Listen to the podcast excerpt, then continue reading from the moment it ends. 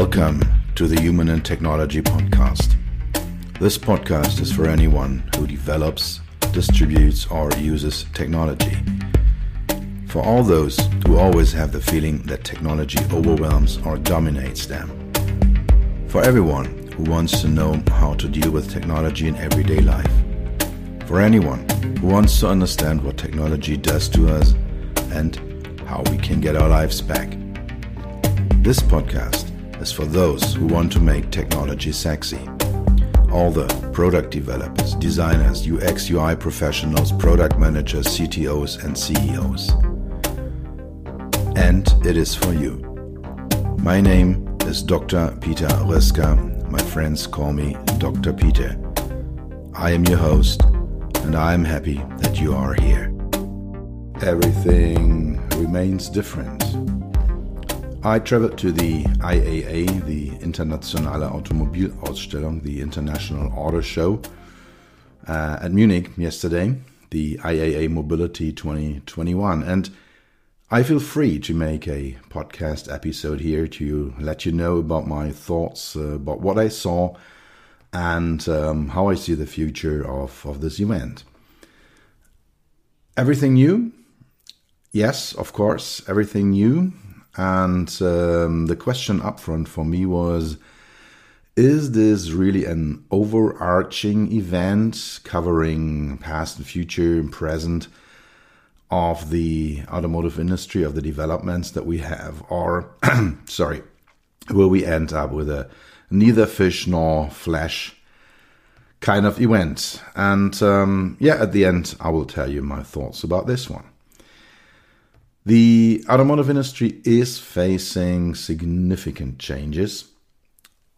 And that, that's totally obvious. I mean, we talk about things like uh, the electrification of the drivetrain. We talk about things like connectivity, like automated autonomous driving, about new forms of mobility. This could be shared vehicles, shared travels, but also new mobility devices by means of micromobility, all these scooters, and so um, these changes are obvious. They are ongoing, and um, this show, the IAA 2021, which was renamed to IAA Mobility 2021, should reflect that. Should include all these changes and, and, and present them.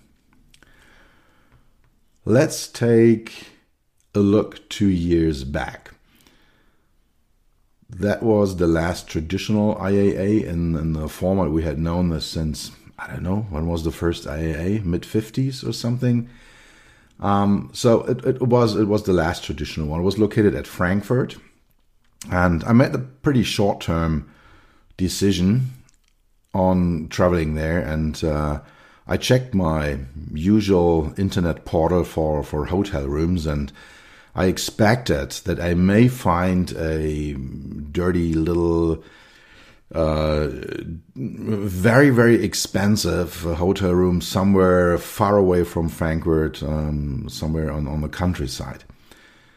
And to my surprise, I found a hotel room in the um, Bahnhofsviertel of Frankfurt, which is uh, little, well, doubtful area around the main train station in Frankfurt and um, 20, 20 walking minutes away from, from the IAA, from, from the exhibition grounds, to a very reasonable price. I mean, it was a three, for a three stars hotel for, I don't know, 80, 90 euros per night. So totally okay. And that was the very first indicator um, that I realized that the uh, International Auto Show mm, is not as as as attractive as it had been before. And um, so at the end of the day, it turned out true. Um, there was hardly anything going on. The show was empty. It was boring. There was, wow, nothing really cool to see. And right after the show, the discussions about a relocation and uh, changes in the concept began.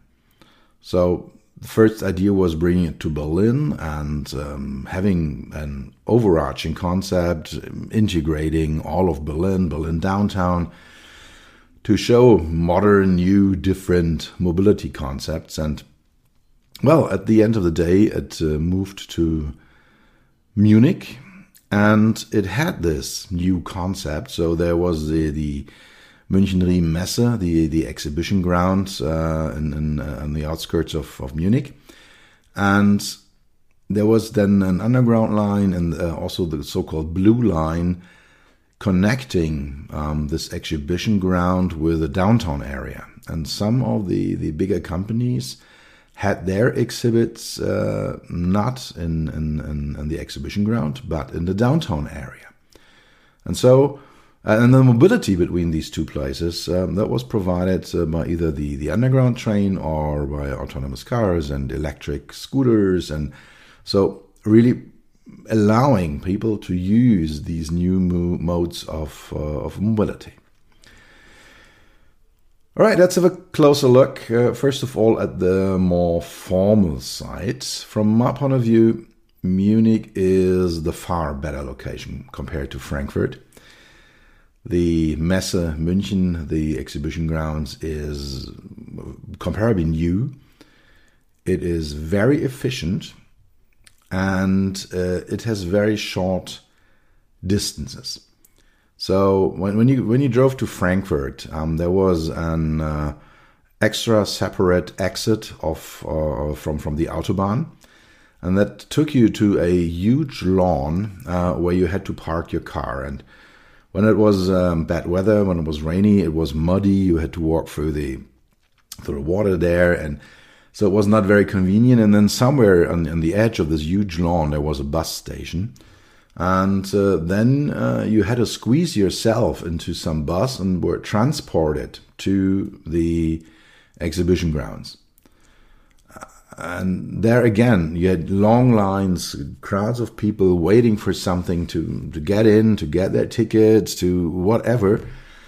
And that is totally different in, in Munich. I mean, the, the, the parking lots are close to the entrance. Of course, it was a few minutes walk, but it was a few minutes walk instead of a few minutes walk plus bus plus waiting. So far more efficient, um, shorter distances, and, and I really liked it. I mean, I had known this exhibition ground from other exhibitions, but uh, yeah, it, it works very well. Then they had this new concept, the blue line connecting um, the München Riem area with the downtown area. Um, so we had several locations and um, that, that, was this overarching concept and showing that mobility is not stable, uh, not, not something that is in an exhibition hall, but uh, it, it, takes you around. And connected to this, um, there are two points um, that I really did not like. The first one is there was hardly any information available on how to use this blue line, on how, how to do this. I mean, I saw one poster in the entire exhibition ground, uh, and you had to more or less search for it to, to find it, telling you, okay, take this way, walk down this aisle, and then you will go to um, entrance east, and there you will find this and this and this and that. So it was totally unclear. It was not communicated to the people where to go, how to do this, and how to come back, and so there was no communication about this one. And uh, the second one was the unclear ticket policy that they had. So I purchased the experience ticket, and um, that one was only for, for the public part of the show, which was only one hall with um, old timer cars and um, with bicycles, and to use this blue lane. But the core thing, the core technology parts, um, that was only accessible with a professional ticket. And this had not been clear before, this had not been clear on the show. Um, and I think there is a lot of room for improvement as far as communication is concerned. I then purchased on site a professional ticket and that was 150 euros, which is about uh, three times as much as I had paid for a professional ticket in Frankfurt two years ago. And it sounds like a lot of money, and, and of course it's not a not a not a cheap thing, but it has the big advantage that only people that are really interested, that have a professional background, that have a, have a professional interest in the show, that they get onto the show floor. And all these, let's say, car watching amateurs, people that just come in and want to see, hey, is there a new car for me? And um, yeah, they they are kept away by by this price, which leads to the fact that it is never really full.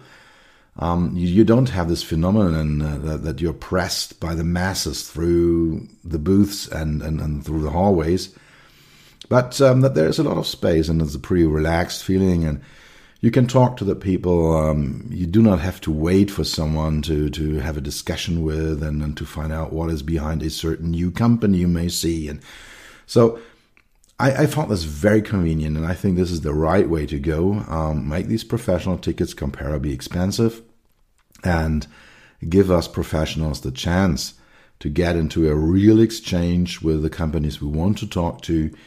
Give us the chance to watch the things we watch uh, want to watch, and as far as I know, they will open all these halls for the experience for the cheaper tickets uh, on the last two days of the show.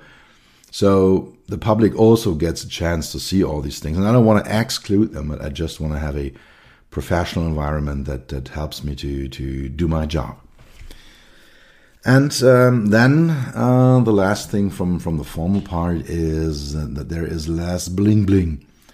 There's, uh, I mean, not these big shows and laser shows and music and, and rolling out a car that has uh, maybe a new leather trim and, and, and, and a new painting. Um, but it is far more technology oriented. It's really core technologies for driving, everything that is uh, on autonomous driving, on automated driving, and the sensors and all these things. That is far more in a focus now, uh, opposed to, let's put it this way, just another new car. All right, about the general trends that uh, that that that I see. First thing, electrification is there. So we are having these electric drivetrains, and uh, we, it seems like we're having the, the, the battery electric drivetrains that seems to be set for the future at the moment. And um, I mean, I, I, I really didn't count, but I think there was not one single combustion engine only car, and maybe 10% of the cars had a hybrid, uh, plug-in hybrid solution. So roughly around 90% of all vehicles I have seen were fully electric and battery electric. With all the uh, advantages and disadvantages uh, the electrification has, I'm particularly skeptical about the battery.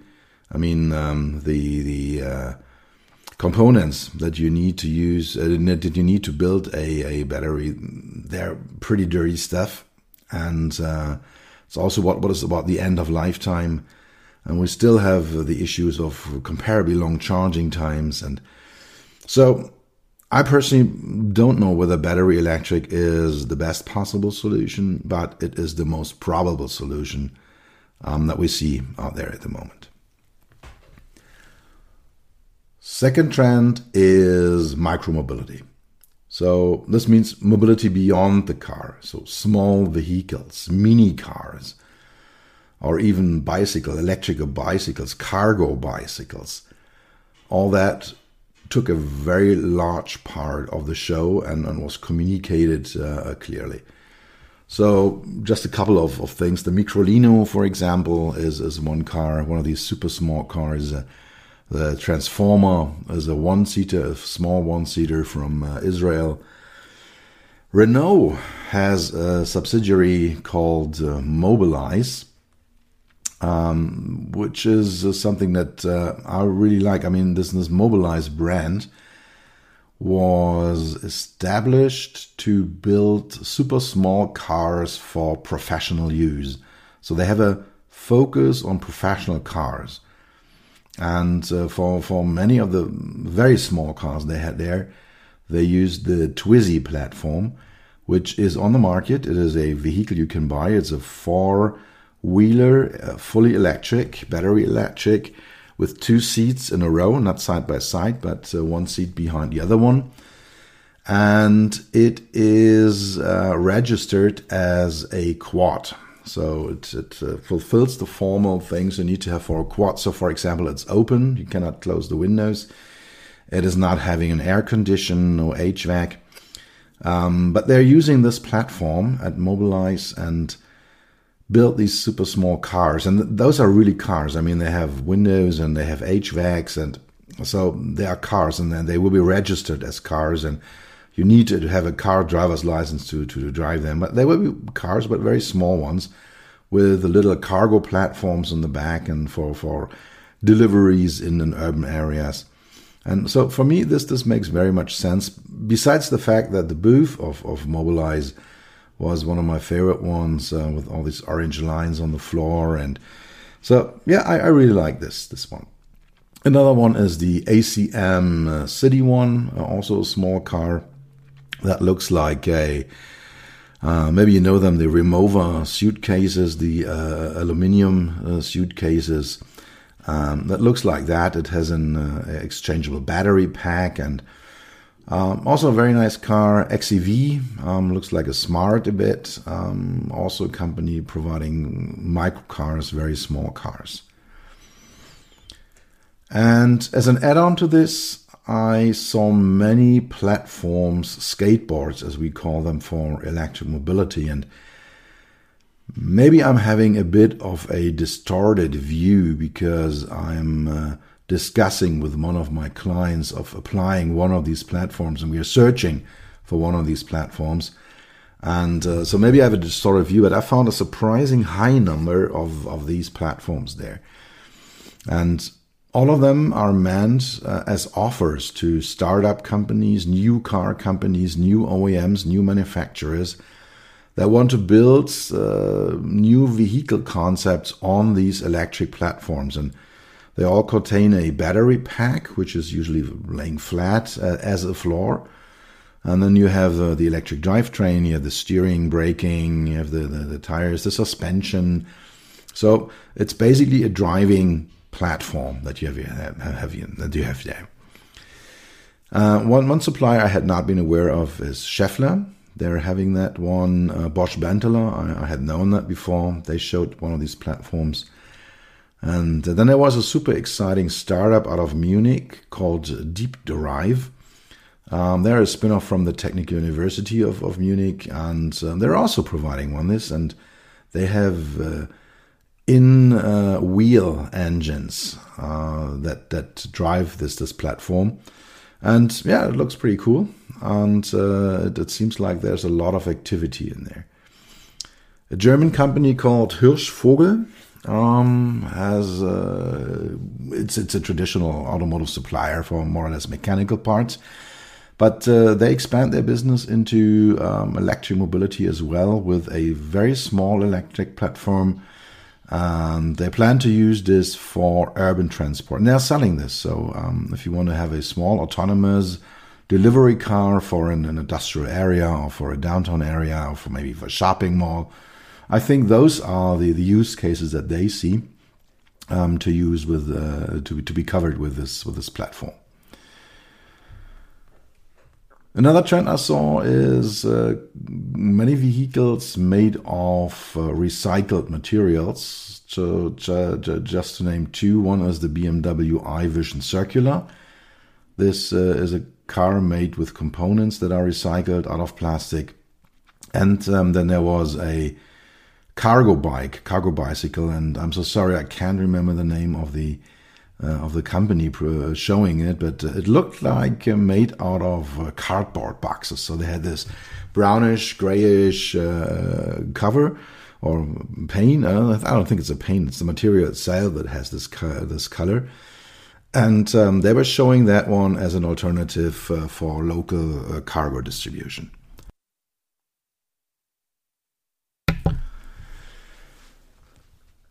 And whenever there is a trend, there is also a counter trend. There were many of these large, huge vehicles shown. So maybe the most obvious example is the Audi Grand Sphere, and, and uh, that that is supposed to show the next generation of the Audi A8, and um, I mean, I really like this car. It's uh, it has a beautiful shape and, and has a unique style and it looks pretty cool. And uh, the, the the thing I like most about the Grand Sphere is that they show a solution where I believe that could go into series to uh, flip away the steering wheel and, and move the displays depending on the drive mode. So you have one drive mode with steering wheel, the manual drive mode, and then if you go to level four uh, automated driving, then uh, they flip away the steering wheel and they move around the display so that you give uh, that you get a different different atmosphere in the car, that you get a different yeah um, user experience inside the car. But it is huge. It's a huge car. Same for the Mercedes EQS and EQE. Um, the uh, sister models of the S Class and the E Class of Mercedes, fully electric. Um, beautiful cars, yes, but still huge. The same goes for the BMW iX, the Volkswagen Arteon, uh, the Polestar cars. So basically, traditional cars, and, and I think there will be a market for cars like this. People will be asking for more or less big cars, uh, for uh, traditional car shapes, car concepts, but with a fully electric, with a battery electric uh, drivetrain. So they were also shown, and uh, these two trends were so obvious. So these small vehicles and, and, and the vehicles on one side, and these uh, very big show cars are, uh, in case of the Mercedes and the BMW and the Polestars, serious vehicles that are still pretty pretty big uh, pieces. What I also found is that there are fewer people movers, and, with people movers I mean these um, cars that. Uh, well, maybe are um, two meters high and uh, two meters width and, and five meters long, and you can squeeze people in there and then more or less uh, automated or even autonomously they're moved around from, from different places on, on fairgrounds and shopping malls and wherever. And at the CES in, in 2019, 2020, also at the IAA 2019, um, there were many of these concepts, and everybody showed them. I mean, I, I found them super, super unsexy um, you do transport empty room, uh, which makes sense in, in real life, but is not not a very sexy show car. And there have been fewer of them, two, three, maybe on the entire show that I have seen. And either they have become reality, they're already out there on the road, or um, the OEMs or the suppliers, the, the show car makers have realized this is not the best way of showing technology by putting it in some kind of microbus or whatever. Then one thing uh, I found out is um, that there are still Chinese OEMs that are copycats, that are really copying uh, styles. I mean, most of them not. And um, I have seen the cars of WEY, for example. WEY will come to Europe with these cars, and they have a unique and I find pretty cool styling. I, I really like it. But um, there was one company, for example, called GWM ORA, and they stole from Mini, from the Porsche Panamera, they stole from Bentley. And I mean, that was so obvious, and I thought these times are over. But there is still uh, Chinese OEMs um, that, and I mean, Yes, I have Chinese clients, and I know that benchmarking, looking for the best in class, looking for what is possible, is deeply inherent in, in, in the Chinese culture, and it is okay. And I'm doing this as well. I'm, I'm, looking around who's who's the best in class. But then, at the end of the day, I believe uh, that that uh, one should have a unique styling, a differentiator to the others, and not just making mixing up this and this and putting a little bit of that into it and believing that you have an own, own styling and an own car. Technology comes into the foreground. So electric drivetrains are no longer a trend. They are reality. They are there. But there are others uh, like uh, driver monitoring systems, for example. Many different companies, different technologies that they use, but Driver monitoring will be critical in future cars, particularly if we move on with the automation of vehicles. So, if a car takes over more and more parts of, of the driving task, and uh, we release that from, from the driver, um, we will have problems with the, the vigilance, with um, the uh, attention, um, the long lasting attention of the drivers. And so at the end of the day, we need to control them. And um, I see some legislative activities, particularly here in Europe, that uh, we will have them pretty soon in cars. Other technology things were sensors, LIDARs, infrared sensors, automated driving related technology, artificial intelligence related technologies. And then one thing that, that I really liked a lot, uh, which is not as much high tech as, as the others I just mentioned, but uh, some of you may have flown with a Dreamliner, with the uh, Boeing 787, and realized that uh, they do not have these uh, uh, shaky little sunshades anymore that you can flip up and down. And, and, and, short before landing, the flight attendant comes and says, "Yeah, open all your shades so that uh, blah blah blah blah blah." No, they have um, a little sensor there, and then you can darken the glass of the window. And so the, with the fingertip, uh, you slide it to the left or the right, and then you can darken the window. And uh, short before landing, um, the captain or the the uh, the flight attendants um, they move these one to fully bright so that you can look through this, and nobody can get uh, around this one. And uh, the company Gentex, um, basically, I had known them as a, as a digital rearview mirror company. But Gentex is providing that one to Airbus and to Boeing at the moment, but uh, they will also bring that to cars. And I'm discussing with many of my clients uh, things like, um, yeah, these privacy spaces, the car as a third space. How can we use this one in different contexts? And one thing is, how can we darken the windows? How can we create this capsule in the vehicle to to have the inhabitants, to have uh, the passengers protected from the the outside world? And if that technology will be available in a short time frame, I, I think there will be a pretty, pretty, pretty uh, open market for that one. Another trend um, is Back to the Future. So we had a few retro influenced uh, vehicles. Just to mention two of them. One is the Microlino, which copies the Isetta Kabinenroller, which uh, was a popular car in Germany in uh, the 50s. It's a two seater, two seats side by side. It has a door that is the entire front of the car. So the engine is in the rear, and then you can open the entire front of the car. So it's super tiny. It's more like a like a scooter, a cabin scooter that you have. And um, they take this concept, and it's not that they copy it. Uh, I mean, they copy it. It's not that they are influenced by this. It's it's a, uh, but, but it's okayish. You know, it's a, uh, it's a cool idea to to revitalize that idea. And um, so they're having that with an electric engine, and, and yeah, nice, nice little thing. And uh, the other one I really like was the retro version of uh, the Renault R5. I mean, the R5 is a legendary car for boring old people like I am.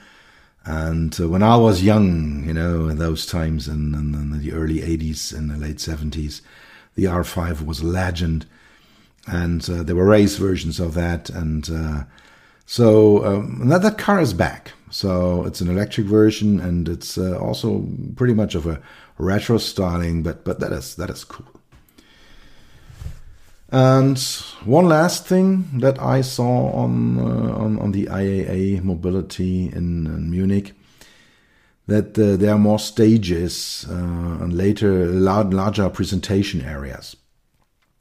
I mean, being a keynote speaker, this might be more in, in my focus than in other other other people's focus. But uh, in the old IAA, these live presentations they all always be a bit on the side and, and, and, just like for something something for people who are really interested in something, but not something for everyone. And I found that there were more stages and larger uh, listening areas, larger uh, public areas, audience areas and um, they were all pretty well filled. So when there was a presentation, at least 50, 60% uh, of the seats were filled. And um, of course, some of these presentations were held uh, online. So you had uh, these uh, uh, blurry um, internet conference tool pictures enlarged on huge screens, and you had somebody sitting somewhere in his or her living room or his or her office and, and, and making a presentation or participating in a discussion. But it was possible. And I mean, this remote thing is, is the sign of the times. Uh, we're having this at the moment. I hope it will go away because I like real speakers on, on real stages. But at the end of the day, um, yeah, th- there was more stages and more presentation areas than before. My three personal highlights of the International Auto Show 2021 in uh, Munich. It was pretty difficult to select three. It was very hard for me because it's not because there were none, there was nothing really exciting there, but it was all on somehow, um, let's say, constant medium high level, um, all these things, but not really trendsetters and exciting things. And but but I will try it, and and I have selected three for you. And the first one is definitely a no-brainer. That that is for me the the number one outstanding um, concept, the number one outstanding exhibit there, and um, it is a client of mine, and and he is as uh, like a good old friend of mine. It's it's Frank Rinderknecht of Rinspeed, and um, uh, used to show super crazy concepts and, and faraway concepts with uh, super crazy technologies and I mean, the most obvious example is uh, the, the diving car that they had 10, 12 years ago. And so that, that was, that was, um, yeah, crazy stuff. And this year's exhibit is totally different from that. And I think this, for me, is the reason why I believe that this uh, is, is, is, so exciting. And Rinspeed uh, showed, based on an electric uh, Fiat Ducato platform, a transportation system. It's a flexible container system that you have, and uh, he created a complete ecosystem around it with uh, trays and, and, tablets where you can transport these containers around and uh, they're basically for postal services, for food deliveries, uh, whatever. And it's very easy to to uh, move them in and outside the car, and and uh, so it's it's targeting into that direction and it's not autonomous like all the other uh, uh, concept cars he had shown, but there's a driver in there for basically two reasons. One is that you need a person to make a final delivery anyway. And the second reason is that uh, Frank and I, we agree on this one that fully autonomous driving on real roads in unknown areas um, is still a few years, at least a few years away. And um, so there's a driver in there. There's a driver seat. Uh, there's a driver workplace in there. Um, very well designed. And, and, then there is this container system in the back, which is the real innovation. And I'm going to make a little spoiler here. Um, he's planning to build a series, a small series of these cars. And he has already partners that will use them in, in daily business. And uh, yeah, give him feedback. And, and so this is far more realistic than the diving cars, but still has this unique Rinspeed inspiration and being different from, from anyone else. So this for me is definitely the, the top highlight of, of the show. The second one is the HMI concepts, the human machine interface concepts uh, Daimler was showing in the Mercedes cars. So they're having the, the hyperscreen, which is more than a concept. So you can get this in the EQE and the EQS. And um, whether it really makes sense to have such big touch surfaces uh, in, in a car. But they have the balls, they dare to do something different. And this is what I what I like about this one. And they also showed the Avatar car they presented at Las Vegas 2020 at the CES for the first time. And there again is a different HMI concept which targets towards the hyperscreen concept with enormous amounts of, of interaction surfaces and new interaction devices. And again, here, um, they dare to do it. And um, this is what I really like about them. I mean, I know, I still know uh, Mercedes as a comparably conservative brand, but under some aspects, in particular in these HMI areas, they are making big steps forward. They are moving things really into the, into the future. And the third highlight is a people mover that was presented by Mobis, the Korean uh, supplier company. And that one was one of these typical people movers I talked about earlier, but uh, it a, has, a, has a high interior flexibility. So um, they were working. There were four four working spaces in that, and then they could be flipped into regular seats. And and then they had what I call the digital campfire inside the car, which is a pole, and that had had illuminated lines into the floor and on the pole, there were screens as interaction devices, and then you could do things with that. So, like, I mean, we're all Stone Age hunters and collectors from, from a genetical point of view. And we like to sit around campfires and talk and communicate. And I'm there picking that one up. And I had a client five years ago where we developed exactly a concept like that one. And for me, it was. Um, a bit surprising, but also positive to see this concept uh, that, that I developed five years ago uh, in a Mobis show car on the International Auto Exhibition. All right, let's go down to the conclusion. Um, the Munich IAA was clearly better, far better than the last uh, IAA that I saw at Frankfurt. So a change of the location, the change of the concept that really, really pays off. There is still and some need for improvement, particularly in communication, both in advance, so that you know upfront what to expect, how to do this, how to do things, but also on site to make it clearer. Okay, guys, here is the start of the blue line. Go down there, and then there is a bus, and this is the way on how to come back if you've parked your car here, and there was only a low information on that one, and that needs clearly needs improvement. And uh, the exhibition stuck is stuck somehow between yesterday and tomorrow. And this is the neither fish nor flesh thing. And at the end of the day, I think it's a good sign. This is how I saw the upfront. I thought, hmm, maybe a bit dry, but no, the automotive industry understands the new targets. This, for me, is the message. There's still somehow the old automotive industry, but they understand the new targets, the new challenges that come from politics, from public, from, from humanity, but also from themselves. And so at the end of the day, uh, I think this uh, was a transition show between the old times and the new times. And uh, the IAA 2021, the IAA Mobility, did a very, very good job in showing this transition between yesterday and tomorrow. And so, so I really liked it. I'm looking forward to the next show, wherever it will be, whatever it will be, and whatever will be shown there. So nobody knows it as of today. But uh, I think they are in a pretty good way, and um, I think um, that will be exciting to see. And you will see me there.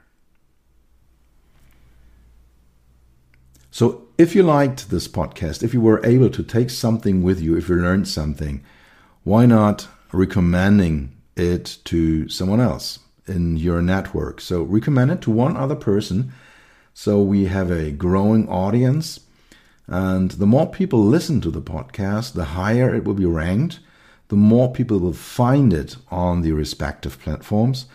And uh, again, more people have the chance to take something away from here, to learn something, to be inspired, and to change their minds. And this is the reason why I am doing this podcast. That's it for today. Thank you for spending time with me. I hope you were able to take something with you and do something for yourself that will be forever. For an ongoing exchange, you will find me on LinkedIn and on my websites peter-rusker.com and beyond-hmi.de. Write me an email on podcast at beyond-hmi.de. Tune in next time, take care, and stay healthy.